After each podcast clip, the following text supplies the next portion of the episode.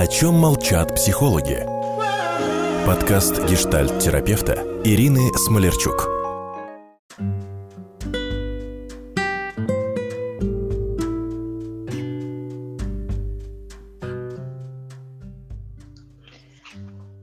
Здравствуйте, мои дорогие.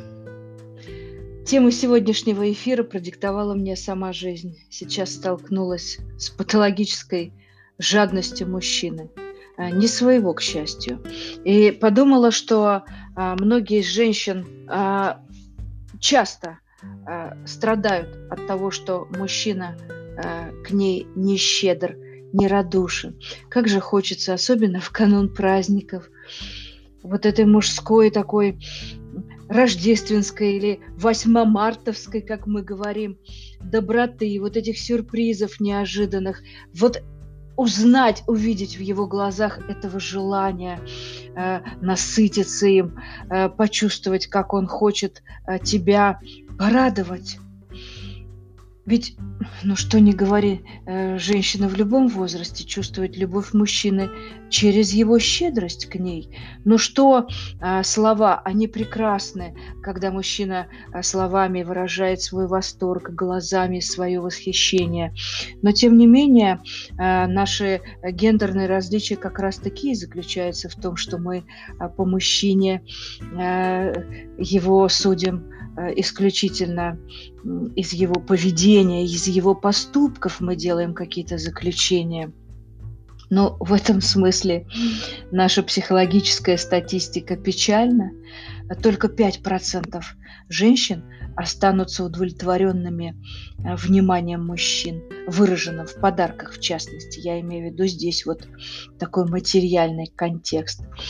Самый такой романтический женский каприз, от которого вымораживается мужской мозг. Услышьте меня сейчас, женщины, запомните. Когда мужчина спрашивает, э, поскольку у него э, э, четко отличается его устройство мышления от женского, и всякий раз, когда он хочет с женщине сделать добро, он задает прямолинейный такой тоннельный вопрос. В нем нет романтики, но в нем есть избегание проблем – что ты хочешь на праздник?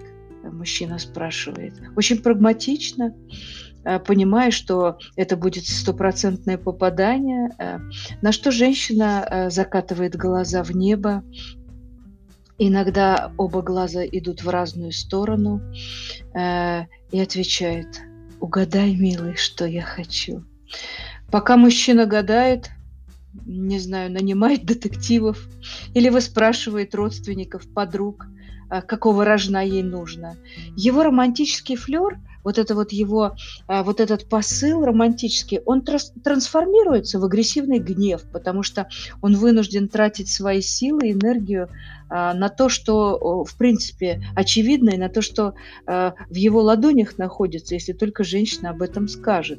В чем прикол а, такой травли в отношении мужчины, я объясню вам. Это, в общем, женщины, склонные к травматизации и желающие побыть в жертве. Ну, потому что адекватная женщина, пусть не в лоб скажет, но уж точно намекнет, где живет ее подарок, там, в соседнем ювелирном магазине или в турагентстве или, может быть, в кондитерке. Но мужчина, во всяком случае, будет себе уже этот а, выстраивать маршрут. Такой целенаправленный, э, прагматический мужской маршрут. Особенно если подарок не имеет практического значения, и женщина об этом умалчивает, догадайся, мол, сам, но здесь она может получить вместо а, чудесного романтического сюрприза, переходящего а, в страстные объятия, получить а, жуткий гнев. А может быть, э, все дело не так просто, а все дело-то может быть в нашей расточительности и глупости. И поэтому мужчина вынужден душить наши шопинг-приступы своей такой прижимистости. Вот я бы хотела сегодня коснуться этой темы. Она очень скобрезная и неблагодарная, но она так часто звучит в моем кабинете, когда мы э, с клиенткой один на один. Да, потому что в случае нашего магазинного запоя мужчины не гнушаются охлаждать нас своей скупостью.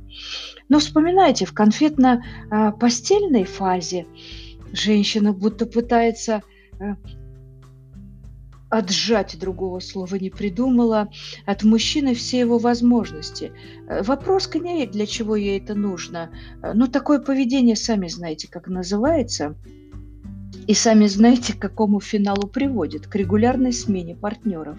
Мужчина пугается, что женщина пытается занять роль содержанки и быстро-быстро ретируется. Дело вот в чем – Мужская денежная психология, она априори более прагматична и взвешена. Да, пока коньки наши не сточились, мужчина не воспринимает аргумент, что прошлогодние сапоги уже не в тренде. Ну, он рассуждает вполне себе рационально. Каши-то не просит, пальцы не торчат.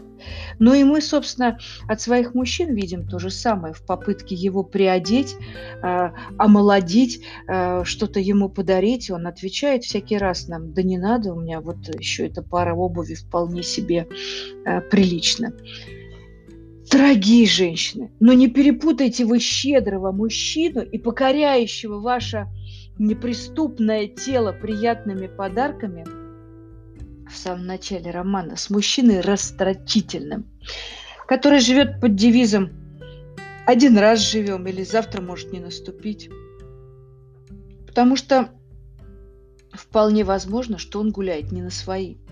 Или последний день на воле, или кредитный маньяк, или брачный аферист.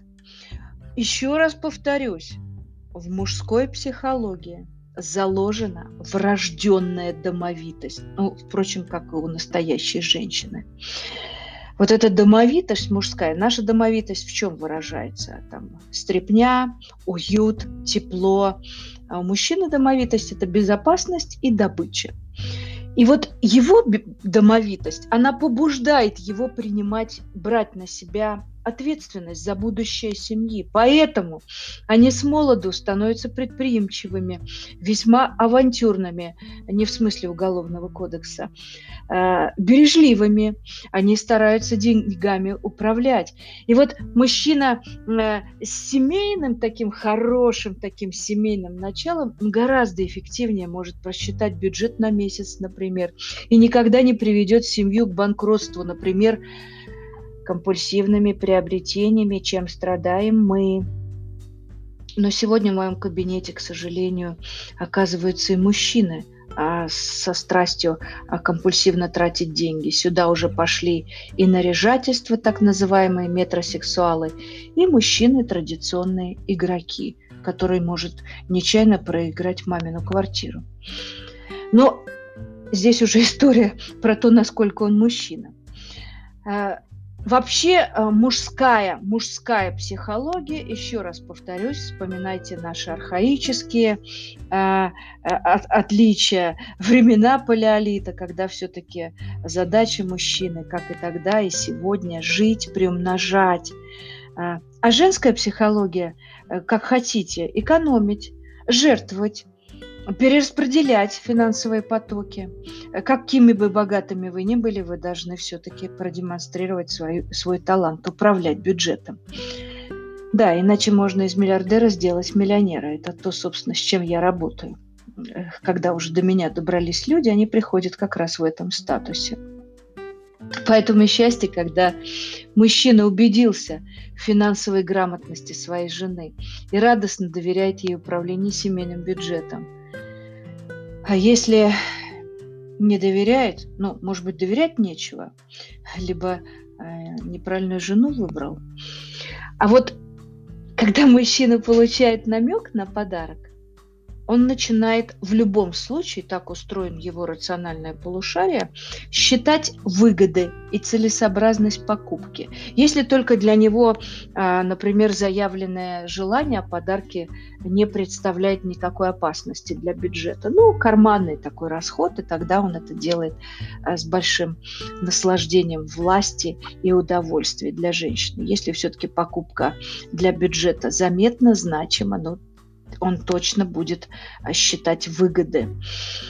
И не нужно здесь обвинять мужчину в его скупости. Это то, с чем я встречаюсь вот каждый раз. Если он взамен, например, а, сотни ваших сапог будто вы сороконожка, намеревается купить одну газонокосилку, от которой весь ваш двор озарится а, светом и эстетической ландшафтной какой-то завершенностью, да? Это же качество в мужчине надо расценивать как достоинство, а не расточительство. Когда мужчина, а, в отличие от вашего желания 15 сапог, думает за всех. Даже при больших заработках мужчина не воспринимает а, психологически не воспринимает важность очередных сапог, уж поверьте. В его голове все-таки вот этот когнитивный конфликт, конфликт существует. Еще раз повторюсь, ну как-то у него не складывается, что у вас есть 100 сапог, а всего две ноги. Все-таки домовитый мужчина уверен, что деньги должны приносить доход, а не поддерживать производителя сапог.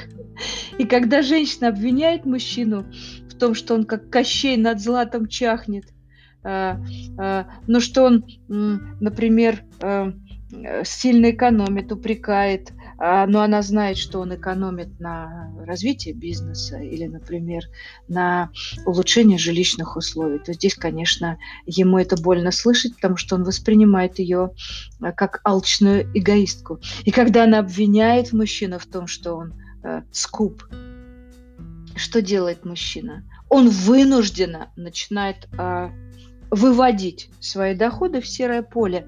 Не потому, что он с кем-то что-то планирует или планирует какие-то отступные, а он для вас же старается, чтобы оставалось не только на сапоги. Да, здесь, конечно, работают наши психологические э, потребности выживания в браке. У мужчины это потребность обеспечивать, инвестировать, приумножать, защищать. В конце концов, такой архаический инстинкт предотвратить голод и нужду. Ну, а мы, конечно, женщины, более тривиальны. Э, мы хотим свой дом наполнить запахами пирога, плова, духов, мимимишками наполнить свою жизнь. Это такое наше женское, да? Я вспомнила слова Макаревича, любимые мои слова. Тот был умней, кто свой огонь сберег. Он обогреть других уже не смог, но без потерь прожил до теплых дней. Это мужская психология. А ты был неправ, ты все спалил за час. И через час огонь уже угас, но в этот час стало всем теплее. Спасибо, Андрей Вадимович, за такие слова, которые придумать сам не сможешь никогда. Они сильно про такие красивые страдания мужчины. Как же побудить мужчину к щедрости? Я сказала побудить, а не заставить. Заставить-то можно в пять минут, только последствия будут тяжкими, на годы растянувшимися. Давайте все-таки беречь своих мужчин. Не принудить, не раскрутить, не развести, простите мне мой ваш современный сленг, а сделать так, чтобы он сам захотел купить вам эти 25-е сапоги. Да уж, дело напрямую требует знаний психоанализа потребностей. Сначала важно выяснить, как именно он воспринимает ваше желание.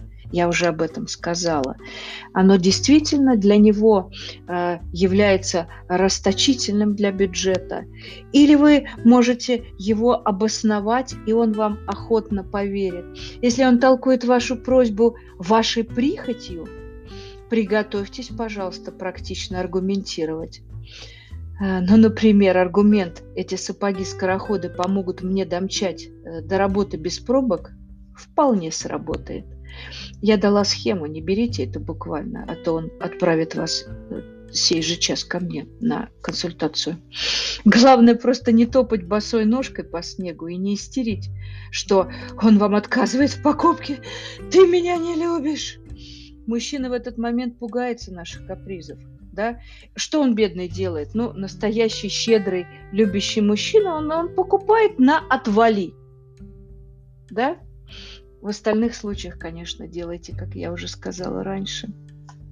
Все-таки в диалоге про 25-е сапоги очень полезно посмотреть на позиции друг друга. Откровенно, так душевно. Если в семье звучит лозунг «как дожить до получки» там, или до аванса, ну, тут уж извините, мои дорогие, капризы про сапоги звучат так эгоцентрично и так неуважительно к трудовым надрывам мужа, к его трудовым мозолям. Он старается для семьи э, про газонокосилку, а вы э, для своих сороковых ножек. Ну, правда, это как-то сильно не про семью, где звучит главный наш лозунг «Семь я». Тем не менее, ключевое во всей этой истории именно понимание исследование реакции супруга на ваши желания. Вот почему мы с вами подчас делаем это вместе в моем кабинете. Потому что когда мы хорошо понимаем своего близкого человека, тогда мы не используем его, а мы выходим с ним в добрый, доверительный диалог. Надеюсь, мои дорогие, что вы уразумели, что речь шла не о сапогах. Я желаю вам получать желанные сапоги от всей любящей души ваших мужчин. Для этого посмотрите мои вебинары на сайте. У меня там есть много полезного. Не как управлять мужчинами, а как сделать так, чтобы он очень хотел сделать вам приятное. До скорых встреч, мои дорогие. И я жду от вас интересных тем.